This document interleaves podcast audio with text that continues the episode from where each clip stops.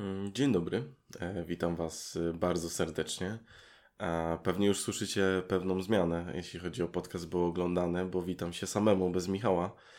E, I tak, parę rzeczy do wyjaśnienia. Mieliśmy bardzo, bardzo długą przerwę w podcaście, pół roku de facto, ponad nawet. Wiązało się to z różnymi sprawami prywatnymi, sesje, nie sesje, kwestia pracy, prac dyplomowych itd., tak. Um, i, i pewne kwestie prywatne, po prostu dużo zmian akurat y, zadziało się na przestrzeni pierwszych sześciu miesięcy tego roku. Um, I y, doszliśmy do wniosku z, z Michałem właśnie, że, um, że Michał nie będzie w stanie jakby zawsze uczestniczyć w tym projekcie, dlatego postanowiłem po prostu ten projekt kontynuować sam.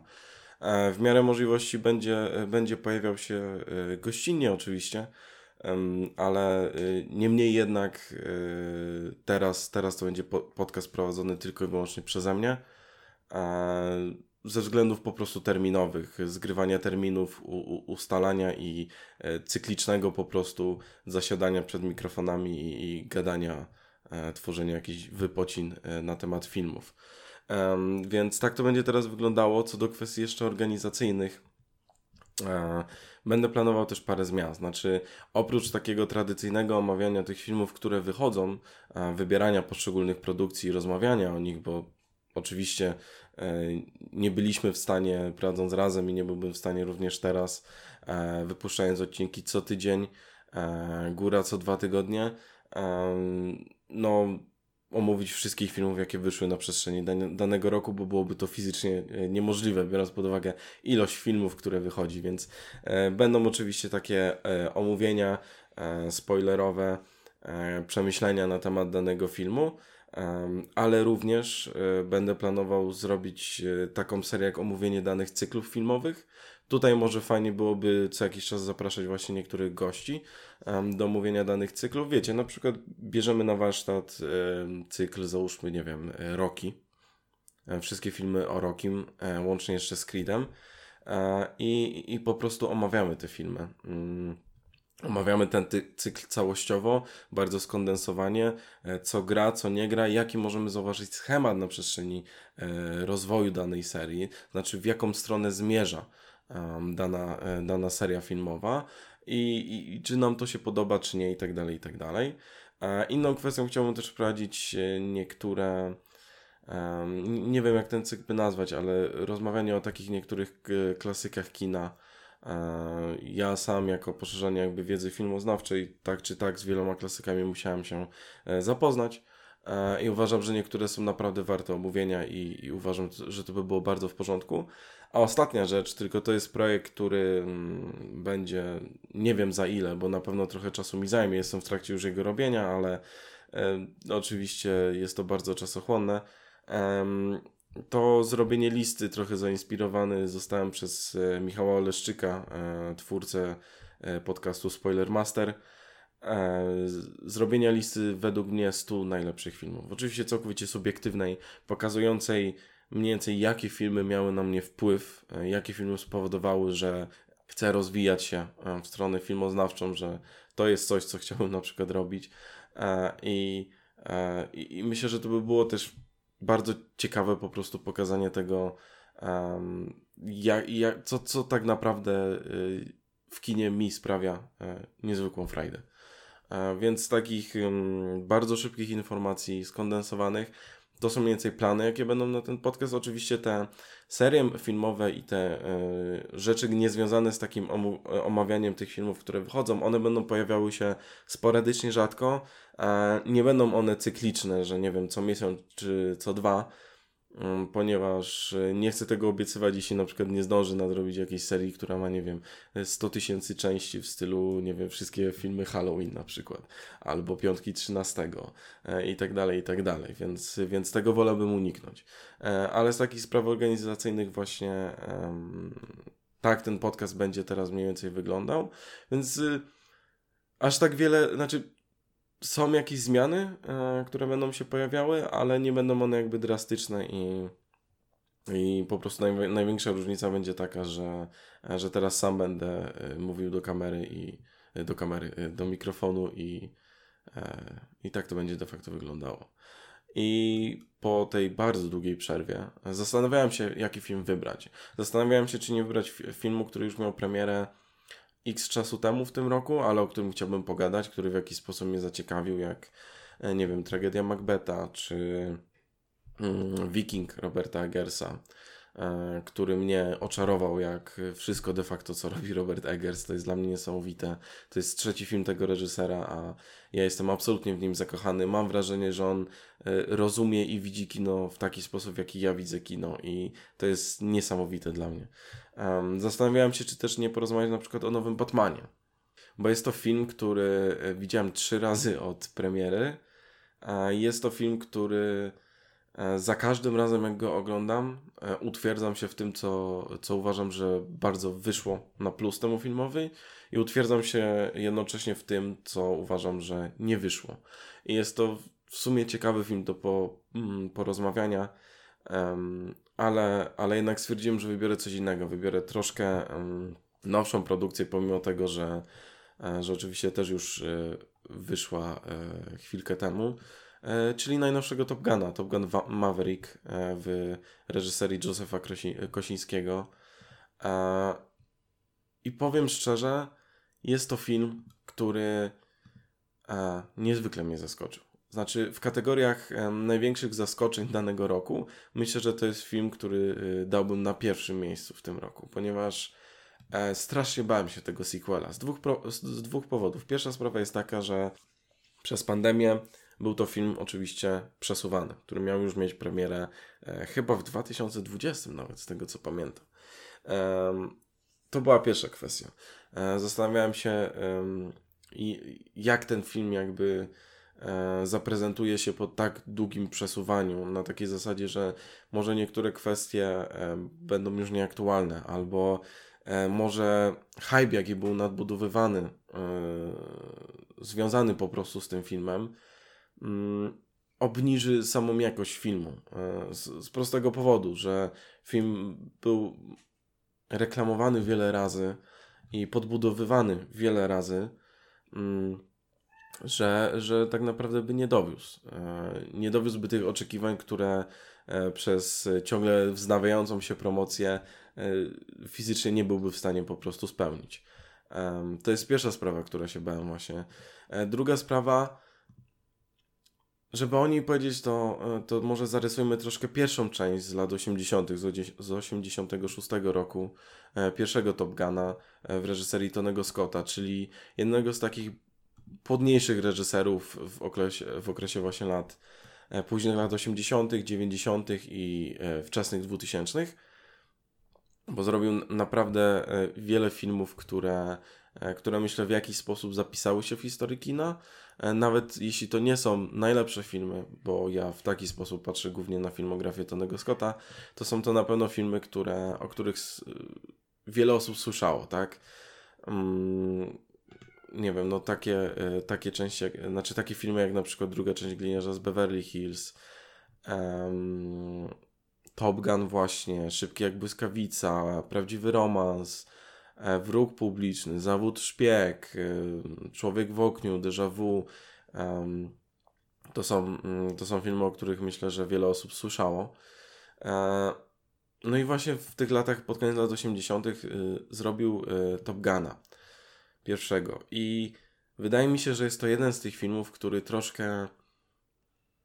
Mm, troszkę powiedzmy, jedzie na swojej legendzie i nie jest de facto w stanie tej legendy, e, do tej legendy dobić. E, znaczy, wydaje mi się, że troszkę ten film utarł się jako taka produkcja, która, mm, która jest w jakiś sposób właśnie niezwykła, ciekawa, dobra.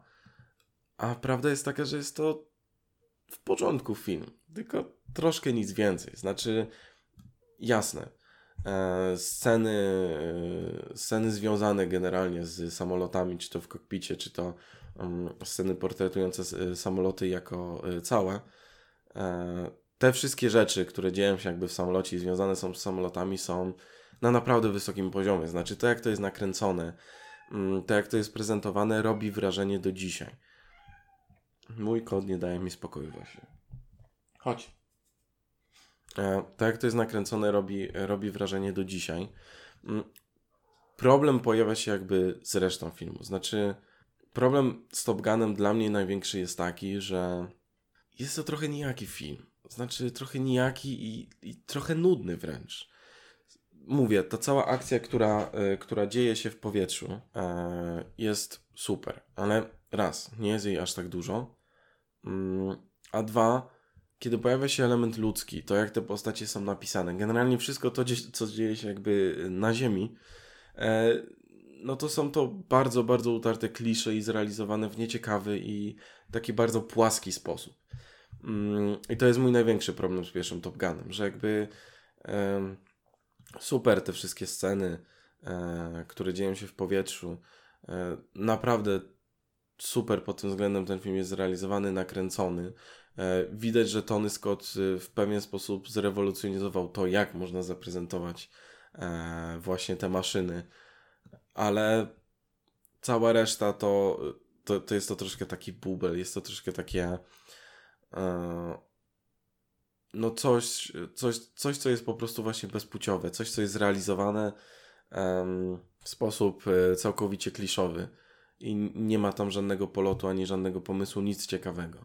Więc to jest właśnie drugi powód, dla którego bałem się o, mm, o Top Gun Maverick. Oczywiście Tony Scott już nie za stołkiem reżyserskim, ponieważ zmarł w 2012 roku, ale bałem się, że będzie to jeden z tych tak zwanych e, legacy sequeli E, czyli tych sequeli, które powstają po wielu latach w stosunku do, e, do oryginału i zawodzą.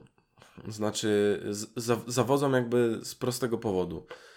Podchodzą bardzo, bardzo po prostu do oryginału w taki sposób, że oryginał jest na tak wysokim piedestale, że jedyne na czym skupia się dany film to podkreślanie jak dobry był oryginał i wieczne odwołanie rzucane prosto w twarz a zapomina się o tym, że ten film powinien stanowić jakąś swoją własną, odrębną całość i, i no nie wiem, no mieć jakąś fabułę, jakiś scenariusz, żeby to wszystko miało ręce i nogi, żeby ten dany film był jakiś, a e, nie żeby podchodził tylko i wyłącznie tak pieczołowicie w stosunku do oryginału i tylko mówił, jaki to oryginał był super. Bo ja mogę zobaczyć oryginał i docenić niektóre rzeczy, ale nowy film nie musi tylko i wyłącznie tego mi podkreślać i to jest problem.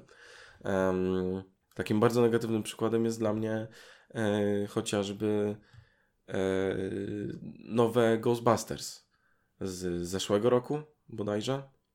I e, to jest właśnie idealny przykład filmu, który e, działa w taki sposób, e, że cały czas tylko pokazuje, jak świetny był oryginał, e, podkreśla, jak to było cudowne, emanuje e, rzeczami nawiązującymi do, do oryginału cały czas. A problem jest taki, że sam nie ma nic um, ciekawego do przedstawienia ani do opowiedzenia. Um, I bałem się, że taki będzie Top Gun Maverick. I już mogę powiedzieć, że o mój Boże, nie wiedziałem, że można się tak pomylić. Znaczy, no jest, to, jest to dla mnie autentycznie e, niesamowite. E, byłem na tym filmie dwa razy w kinie. Uważam, że jest to film, który. Oczywiście ten podcast wyjdzie pewnie, kiedy już prawie nie będzie seansów, ale jeśli ktokolwiek jeszcze nie zobaczył, kto słucha tego, mm, tego podcastu, to e, polecam gorąco zobaczenie tego filmu w kinie, e, ponieważ jest to jeden z tych filmów, który, który w kinie trzeba po prostu zobaczyć. Bo jest to epickość w najczystszym rodzaju. E, jest to coś niesamowitego i ja siedząc e, w fotelu kinowym nie mogłem tak naprawdę mm, im dalej e, leciał film, nie mogłem uwierzyć, jaki to jest dobry. Że ja autentycznie siedzę i jestem niesamowicie zaangażowany mm, w tą historię. Chcę zobaczyć, co stanie się z bohaterami. E, chcę jakby wysiedzieć do końca i finalnie, że chciałem też pójść drugi raz do kina i obejrzeć ten film jeszcze raz. Um, jest to dla mnie niesamowite, e, ponieważ wydaje mi się, że e, na przestrzeni ostatniego roku, dwóch lat mamy naprawdę niewiele blockbusterów, czyli oczywiście filmów, które mają chociaż, yy, znaczy powyżej 100 milionów budżetu, tak mniej więcej się to przyjmuje, to są, to są właśnie blockbustery. Um, czyli oczywiście obecnie dominują przede wszystkim filmy Marvela, superbohaterskie, e, superbohaterskie filmy e, ze stajni DC. Um, był też e, był też na przykład swego czasu jeszcze niedawno kurczę, ten film z Ryanem Reynoldsem, który mi się podobał i teraz zapomniałem um, o grze Free Guy właśnie. On chyba też miał powyżej 100 milionów e, z tego co pamiętam budżetu. Ale generalnie no widzimy jasny schemat. Mamy dominację kina superbohaterskiego jeśli chodzi o blockbustery. I na przestrzeni ostatniego właśnie roku czy dwóch lat nawet muszę powiedzieć, że było naprawdę niewiele e, produkcji e, typu blockbustery właśnie, które byłyby niezwykle e, ciekawe i e, niezwykle angażujące widza. E, znaczy, które jakby angażowały by tak silnie, że, e, że po prostu jesteśmy pochłaniani przez tę historię. I ja na przykład ostatnimi czasy często, często mam tak z e, filmami Marvela, że nawet jeśli całkiem podobają mi się na początku, to bardzo szybko, im dalej, tym podobają mi się mniej. I, I gdzieś ten, nie wiem, może ten taki aspekt takiego fana, który w młodości czytał niezwykle e, wiele komiksów, gdzieś może tak naprawdę e, ten fan idzie spać e, i, i pojawia się jednak ta osoba, która e, ten, ten krytyk, który patrzy na te produkcje trochę bardziej wnikliwie i zauważa bardzo, bardzo dużo problemów z danymi filmami. Mm, mówię tutaj na przykład o Eternals czy Shang-Chi, które całkiem mi się podobały na początku, jak je zobaczyłem. Jak omawialiśmy je na podcaście, też byłem generalnie pozytywnie nastawiony. I o ile nadal uważam, że są to ok filmy, to jednak y, percepcja moja na temat tych filmów y, znacząco spadła. Mm, są to filmy, które mają dużo błędów i dużo tych błędów zauważam im dalej od premiery. I taką mam tendencję już od jakiegoś czasu z mm, filmami, y, właśnie blockbusterami, generalnie kinem superbohaterskim. I um, więc nie ukrywam, że e, taki film jak Top Gun Maverick to jest niezwykle miłe odświeżenie e, blockbustera i e, przypomnienie sobie, ile frajdy może dawać blockbuster e, na dużym ekranie. Mm, chciałbym się skupić tutaj na paru rzeczach. Przede wszystkim kwestia operatorska i reżyserska i montażowa. Mianowicie wszystko to stoi na niezwykle wysokim poziomie. Montaż już nam jest pokazywany jak, na, jakim, na jak wysokim poziomie e, tak naprawdę będzie się prezentował e, już od samego początku, od pierwszych scen filmu, e, kiedy mamy jawne nawiązanie do e, pierwszego Top Guna, gdzie pokazujemy mm, starty z okrętowców e, właśnie tych wszystkich mm, samolotów, tych wszystkich F-18 bodajże, mm, jak cały ten proces przebiega. I montażowo jest to zrealizowane świetnie, w połączeniu jeszcze z muzyką, która dodaje właśnie taki. Um, taki powiedzielibyśmy właśnie 80sowy, y, ten klimat takich lat 80.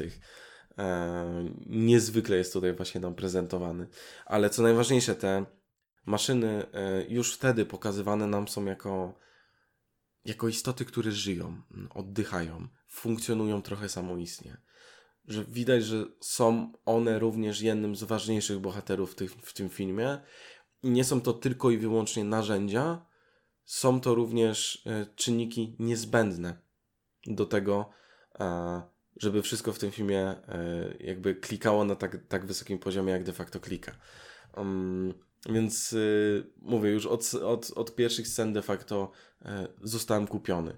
Nie mówiąc już o tym, co dzieje się na późniejszym etapie filmu, czyli to, jak prezentowane są sceny chociażby w kokpicie.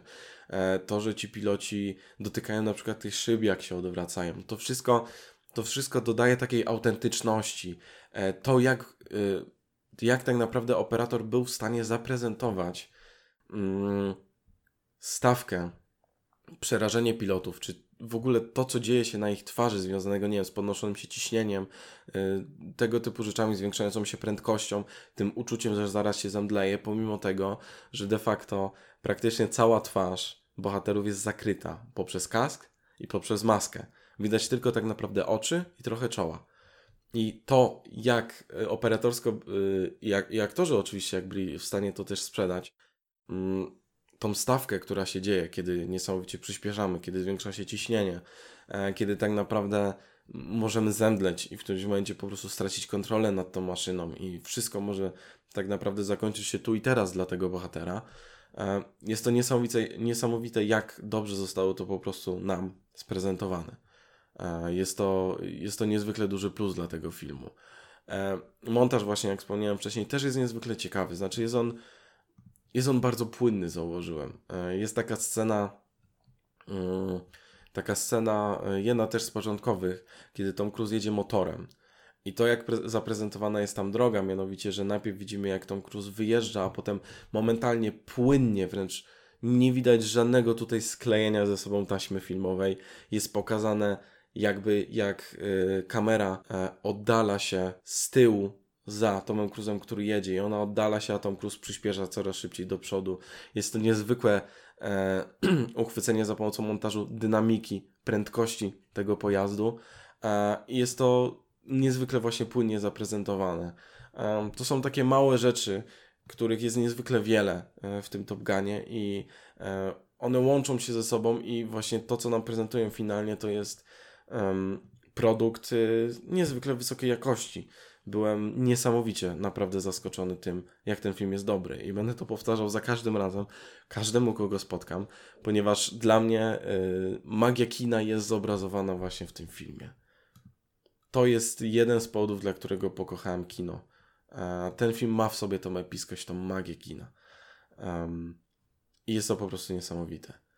E, co więcej, ten aspekt, który najbardziej zawodził, moim zdaniem, w, w pierwszym Top Gunie, no to scenariusz. Czyli y, przede wszystkim skupienie się na konkretnych wątkach i konfliktach między postaciami. Gdybyśmy mieli tutaj wymienić jakby najważniejsze elementy scenariusza, to byłoby to raz. Konflikt Mavericka, czyli postaci granej przez Toma Cruza z establishmentem, z władzami wojskowymi, bo Maverick jest nadal tutaj e, kapitanem i de facto e, mógłby być już dawno, dawno kimś dużo, dużo wyżej postawionym, ale przez wiele konfliktów, e, w jakie wchodził właśnie z, z establishmentem, no po prostu y, nadal jest na tej pozycji. Konflikt Mavrika z Roosterem, czyli synem Gusa z pierwszej części. E, tutaj Rooster jest grany przez Milesa Tellera, aktor, który, e, do którego zawsze będę mieć pewien rodzaj zaufania przez niesamowity występ w filmie Whiplash, który w ogóle film gorąco polecam, bo jest to jeden z najlepszych filmów w ogóle w historii kina. E, i Majster właśnie zagrał tam świetnie. Co więcej, w ramach ciekawostki mogę powiedzieć, że w tym roku zagrał również w filmie nakręconym przez tego samego reżysera, nakręconym dla Netflixa, Pajęcza Głowa. Jest to film, który jest tragiczny i kompletnie nikomu nie polecam. Jest to dla mnie też swoją drogą jeszcze taka dygresja niesamowite, że Mówię teraz o filmie e, reżysera e, właśnie Józefa Kosińskiego, który jest na niezwykle wysokim poziomie, czyli Top Gun Maverick, e, a jednocześnie niedawno po zobaczeniu pierwszy raz Top Guna drugiego w kinie zobaczyłem na Netflixie Pańczą Głowę i nie mogłem uwierzyć, że jest to ten sam twórca, ponieważ Pańcza Głowa wykłada się na takich podstawowych elementach e, tego, jak e, chcesz poprowadzić film jako reżyser. E, a tutaj z kolei w nowym Top Gunie Kosińskiemu udaje się uniknąć tych błędów, więc jest to na swój sposób niesamowite. Ale wracając właśnie jeszcze do relacji między postaciami i konfliktów, kolejnym z takich ważniejszych, kolejną z takich ważniejszych relacji jest relacja Mavrika z Penny, z jego dawną miłością, czyli no, generalnie um, pewien wątek romantyczny, który się wkrada. Co do reszty postaci, um, pełnią on, one trochę rolę y, drugiego planu i czytałem, próbowałem właśnie znaleźć pewne krytyczne opinie co do y, nowego Top Guna, co nie jest łatwe, bo film generalnie przez krytyków został przyjęty niezwykle pozytywnie e, na całym świecie. Mm, ale jeśli już znajdowałem jakieś zarzuty, to do, dotyczyły one e, właśnie pozostałych postaci, tych postaci tła. E, po, pozostałych członków jakby załogi, która udaje się na misję, um, czyli na przykład, nie wiem, Hangman, Phoenix, Bob, um, tego typu postaci. I troszkę muszę powiedzieć, że w pewien sposób rozumiem e, zarzut, że e, są to bohaterowie, którzy nie zostali pogłębieni w tym filmie, ale z drugiej strony, jak wspomniałem, to są postacie, które mają być postaciami tła. One mają nam dobudować stawkę um, tym, że po prostu e, część z nich może nie wrócić z tej misji. Mają być takimi postaciami, które, um, które ma określać troszkę jedna, jedna, dwie cechy, ponieważ to, co najważniejsze i to, co mamy w tym filmie jasno pokazane, że ma być na pierwszym planie, to są to te relacje i te konflikty, które wymieniłem wcześniej, tak? Mavrika z establishmentem, e, Mavrika z Roosterem i relacja Mavrika z Penny. I mamy jeszcze takie pojedyncze mikrowątki, jak na przykład e, relacja Roostera z Hangmanem, która pod koniec e, uważam, że naprawdę e, dobrze, dobrze wybrzmiewa, bo jest to relacja, która skupia się na tym, że, e, że jakby Hangman jest tym, który jest bardzo butny, bardzo pewny siebie e, i on uważa, że on powinien być liderem, a de facto nie dostaje się e, do tej misji, do tych czterech myśliwców, które mają rzucić te bomby, żeby zniszczyć um, te y, składowisko jakby uranu. I, y, I na koniec, kiedy nie zostaje wybrany, y, w wielu gorszych filmach ten wątek byłby poprowadzony w taki sposób, że byłby on zdenerwowany, zawiedziony i zaraz przed misją, nie wiem, poszedłby pobić Roostera, bo uważa, że nie jest on gotowy i że on powinien tam być że to jest nie fair. A to, co tutaj się dzieje, to zaraz przed wylotem Roostera podchodzi do niego Hangman i mówi e, daj im popalić, tak? E, zgotuj im piekło. I tyle. I na sam koniec jeszcze ratuje Mavericka i Roostera, którzy uciekają starym samolotem F-14. I i to wystarczy. I, I to jest właśnie świetnie pokazane, że pomimo tej takiej butności, takiego bycia troszkę dupkiem w tym filmie yy, przez, yy, przez Hangmana, yy, jest on jednak też profesjonalistą. I, I to, że się nie dostał, też troszkę mu rzuca jakby nowe światło na to, nad czym mógłby ewentualnie na przykład popracować, czy po prostu powód, dla którego się nie dostał a i tak dostaje tą swoją scenę spełnienia, gdzie rozwala jeden z przeciwnych e, właśnie mm, samolotów, e, ratując tym samym e, Mavrika i, i Roostera. Więc nawet jeśli są te postacie tła i te relacje między nimi są, znaczy wątki jakieś między nimi są trochę umowne, to nadal są one wygrane, uważam, w sposób satysfakcjonujący. W sposób, który nie idzie w takie niezwykle utarte klisze, jak ten przykład, który podałem przed chwilą. E, więc nie do końca troszkę rozumiem ten zarzut. Uważam, że generalnie scenariusz tego filmu jest niezwykle dobrze skonstruowany i gdybym miał wymienić właśnie mm, dwa kluczowe czynniki, które, e, które sprawiają, że ten film stoi na tak wysokim poziomie, to byłaby to kwestia operatorska to, jak właśnie te sceny w kokpicie i generalnie sceny e, szeroko panoramiczne z samolotami są realizowane. A druga sprawa e, to jest właśnie scenariusz, który jest niezwykle sprawnie skonstruowany. Jasne, on nie jest mm, niesamowicie odkrywczy. To nie jest rewolucyjny scenariusz, broń Boże. Ale wszystkie te elementy, które robi, robi naprawdę dobrze. I autentycznie Dawno nie, nie spotkałem się ze scenariuszem do blockbustera, zaznaczmy, e, który stałby na tak wysokim poziomie, bo większość problemów z y, obecnymi blockbusterami zaczynają się właśnie na poziomie scenariusza i są jednymi z największych, jakby z największych takich e, negatywów.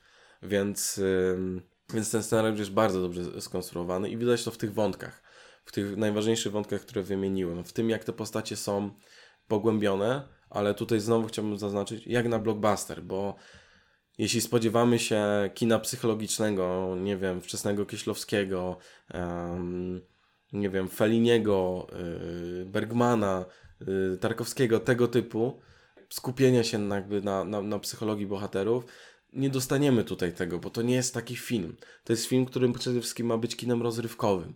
Ale w ramach tego kina rozrywkowego robi świetną robotę, jeśli chodzi o, o pogłębienie tych postaci i o przedstawienie nam tych postaci, bo mm, jest to film, który rzadko ucieka w jakieś takie utarte klisze.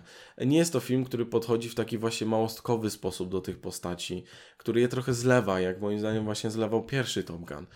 E, postać Toma Cruza, tak? Postać Mavricka jest tutaj e, naprawdę pogłębiona. Jest, jest, nam, jest nam pokazywane, e, widzimy pewne demony, z którymi on się mierzy. E, widzimy jakby to, że on czuje, że jego czas może też powoli przemijać. Widzimy to, że boli go, mm, boli go fakt, że, że Rooster go nienawidzi, e, że Rooster ma do niego pretensje, bo traktował go w pewien sposób jak syna i próbował być dla niego ojcem, ponieważ jego skrzydłowy, czyli Gus, e, autentyczny ojciec Roostera, zmarł podczas ćwiczeń. Jest to jeden z ważniejszych wątków w, w pierwszym Top Gunie. I mm, i widać, że to, to, to wszystko jakby je e, od środka. E, ale jednocześnie konflikt między Mavrickiem a Roosterem nie jest zrobiony właśnie na zasadzie um, takiej, jak, jak często wykorzystujemy klisze, czyli e, mamy syna, który, e, czy dziecko, które um, ma pretensje do przyjaciela swojego e, rodzica, że zmarł mu ojciec, tak? E, czy zmarł mu rodzic. bardzo bałem się, że ten film pójdzie właśnie w taką kliszę, czyli że Rooster będzie mieć pretensje do, do Mavricka za to, że e, jego ojciec zmarł e, podczas ćwiczeń i że jest to wina Mavricka. Mm, tutaj konflikt jest oparty na czymś zupełnie innym, e, co jest w ogóle, wydaje mi się, że film na początku też trochę z tym gra, bo mamy liczne retrospekcje wracające do Gusa, mamy mm, sporo zdjęć Gusa i Mavricka, i, i, i również zdjęcia Roostera i podejrzewamy, że film skręci zaraz w ten tor, który bardzo, bardzo by mi się nie podobał, czyli właśnie to, że postać Milesa Tellera jest, mm, ma, ma pretensje do, do postaci Toma Cruza, że jego ojciec zmarł, ale nie, jakby konflikt między nimi, pretensje, które ma Rooster do Mavricka, opierają się na tym, że Maverick wstrzymał papiery Roostera do Akademii. Mm, wojskowej właśnie. Co zabrało mu parę ładnych lat z jego kariery, tak? E, I, I to są parę lat, które on po prostu już nie odzyska. Co bardzo też ciekawie rezonuje właśnie z pierwszym Top Gunem i to mi się podoba, że ten film nie podchodzi czołobitnie do, do, oryginalnej, do oryginalnej produkcji z lat 80., um, tylko gdzieś subtelnie nawiązuje do tego i wykorzystuje w pewien sposób te subtelne nawiązania, ale nie są one właśnie pustymi nawiązaniami. Bo Maverick, czyli postać grana przez Toma Cruza, miała dokładnie taką samą sytuację. Znaczy, jego papiery w pierwszej części też były wstrzymane przez parę lat, ponieważ jego ojciec też właśnie um, był wojskowym i, i oczywiście zmarł też w nieprzyjemnych okolicznościach i e, wszystko było robione, żeby tylko wstrzymać papiery właśnie e, Mavricka. Czyli Maverick też de facto stracił parę lat, których nie mógł odzyskać. Dokładnie to samo zrobił Roosterowi. Tutaj w filmie dowiadujemy się, że jest to na prośbę um, mamy Roostera, która przed śmiercią kazała to obiecać Maverickowi. I to jest coś, co troszkę mi zgrzyta, jeśli mam być szczery. Znaczy, wydaje mi się, że nie jest to do końca potrzebne wybielanie e, przed nami, widzami, e, postaci Mavericka. Wydaje mi się, że gdyby to było bardziej skondensowane tylko i, tylko i wyłącznie do tego, że jest to decyzja e, samodzielna Mavrika, że on bał się, że stanie się z nim to, co stało się z Gusem, a że chciał być dla niego ojcem, to chciał uniknąć e, dla niego wszystkich tych nieprzyjemności, mm, to że sam podjął tą decyzję. E, a tak to rzucamy to na postać, której jakby nie ma de facto w tym nowym filmie, ponieważ w tym kontinuum ona już nie żyje. I troszkę, troszkę ta postać Mavrika wyciera sobie twarz tamtą postacią, że jest to, no tak, wstrzymałem te papiery, ale to nie była do końca moja decyzja, tylko obiecałem po prostu jego mamie i, i tej obietnicy musiałem dotrzymać. I to jest coś, co, co moim zdaniem jest niepotrzebne w tym filmie i, i troszkę mi zgrzyta. Mm, kolejną tą ważną relacją, czyli re, relacja Mavrika właśnie z establishmentem jest też ciekawa pod tym względem, że od początku filmu ustawia Mavrika jako tą osobę, która jest niesubordynowana. Tak samo jak w pierwszej części. Nie trzyma się trochę zasad. Um, mamy ten cudowny, w pierwszym akcie, ten cudowny mikroepizod z Edem Harrisem, który miał wstrzymać dany program, w którym um, postać Toma Cruise'a brała udział. Tom Cruise zamierza ten program zrealizować, więc wystartowuje wcześniej i przelatuje tuż jakby nad e, postacią właśnie Eda Harrisa i tam wszystko się trzęsie, prawie rozwala samochód, kierowca Eda Harrisa e, tam się zwija, praktycznie się wywala, e, budka tam się chwieje, a Ed Harris stoi po prostu niewzruszony. To niesamowita scena była. Znaczy, mm, ten jeden moment już de facto obrazuje no jak twardą postacią jest postać Eda Harrisa, tak? Tego kontradmirała. Um, więc, więc jest to super. I tutaj zaczyna się de facto nasz ten konflikt z establishmentem, dlatego um, Maverick zostaje wysłany w ogóle do Top Gun i ma szkolić.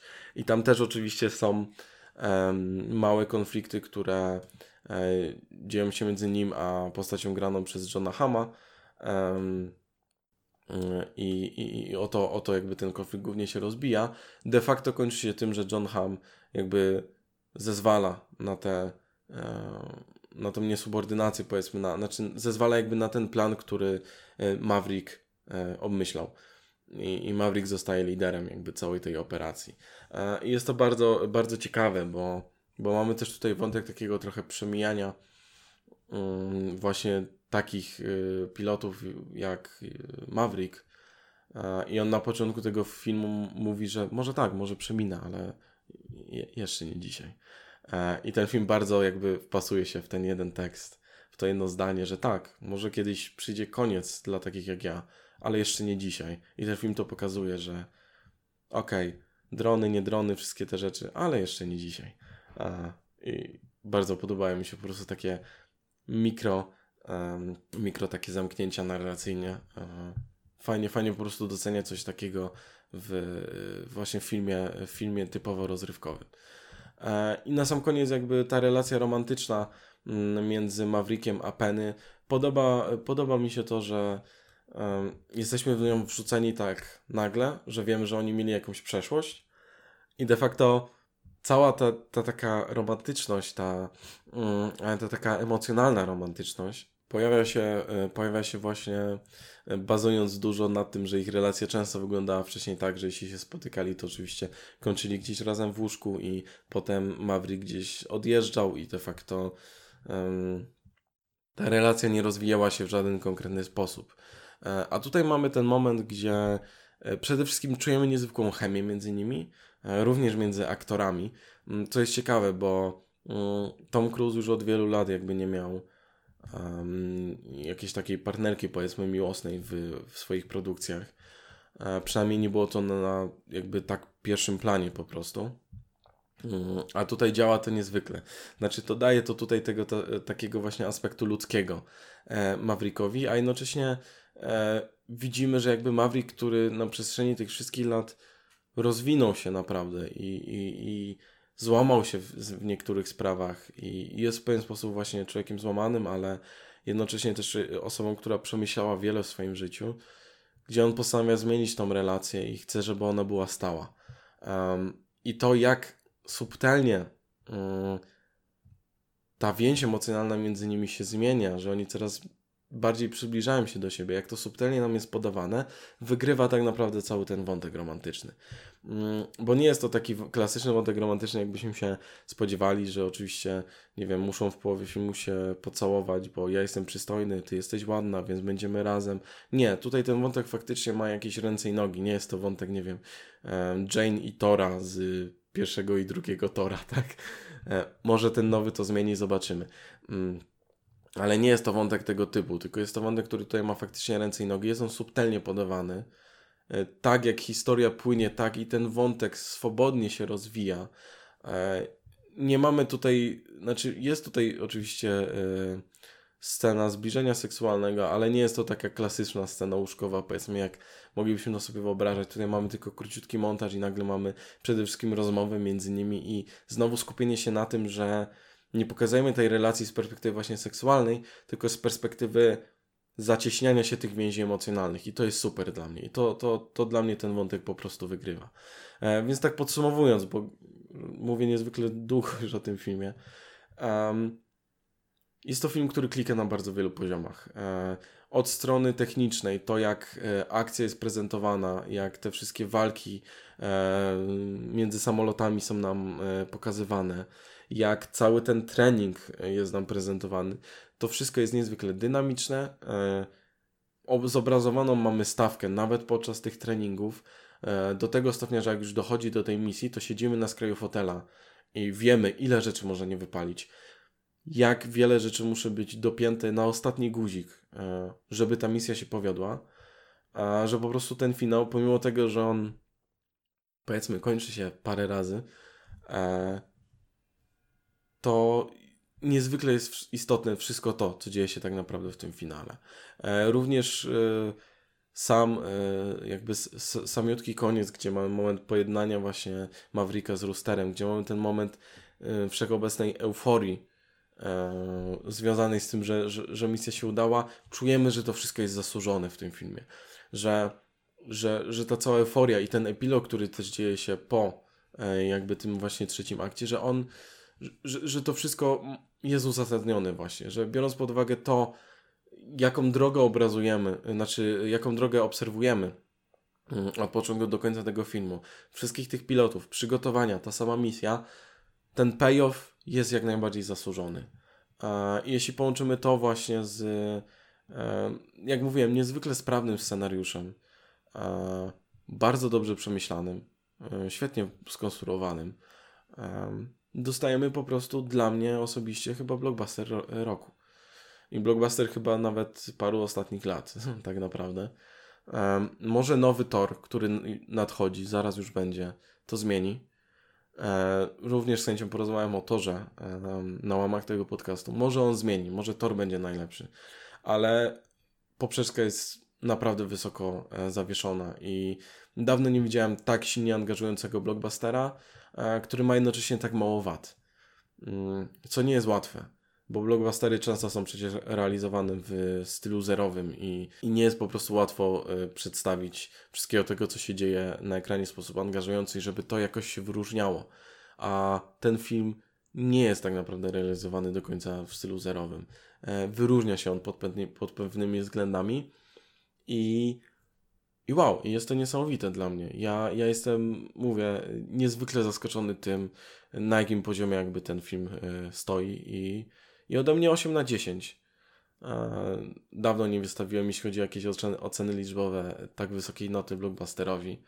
I mm, o ile do ocen liczbowych można się przyczepiać, uważam, że mam też sam z nimi parę, parę problemów, ale jest to jakieś takie skondensowanie, jakieś takie podsumowanie mm, jakby y, tego, co, y, co uważam o tym filmie, że słuchając tego wszystkiego, słysząc te zalety, które wymieniam i dając taką ocenę, mniej więcej obrazuje, jak u mnie działa ta skala liczbowa.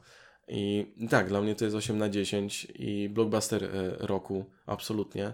I póki co szczerze, jest to jeden z lepszych filmów w tym roku, jaki w ogóle widziałem, bo mm, przy podsumowaniu roku też o tym sobie trochę pewnie pogadamy, ale mm, jest to film, znaczy ten rok y, troszkę mnie zawodzi, póki co przynajmniej. Więc ten film to była niezwykła odmiana. E, no i co? E, słyszymy się tak naprawdę w kolejnym podcaście, w kolejnej edycji tego podcastu, w kolejnym odcinku i do usłyszenia. Trzymajcie się.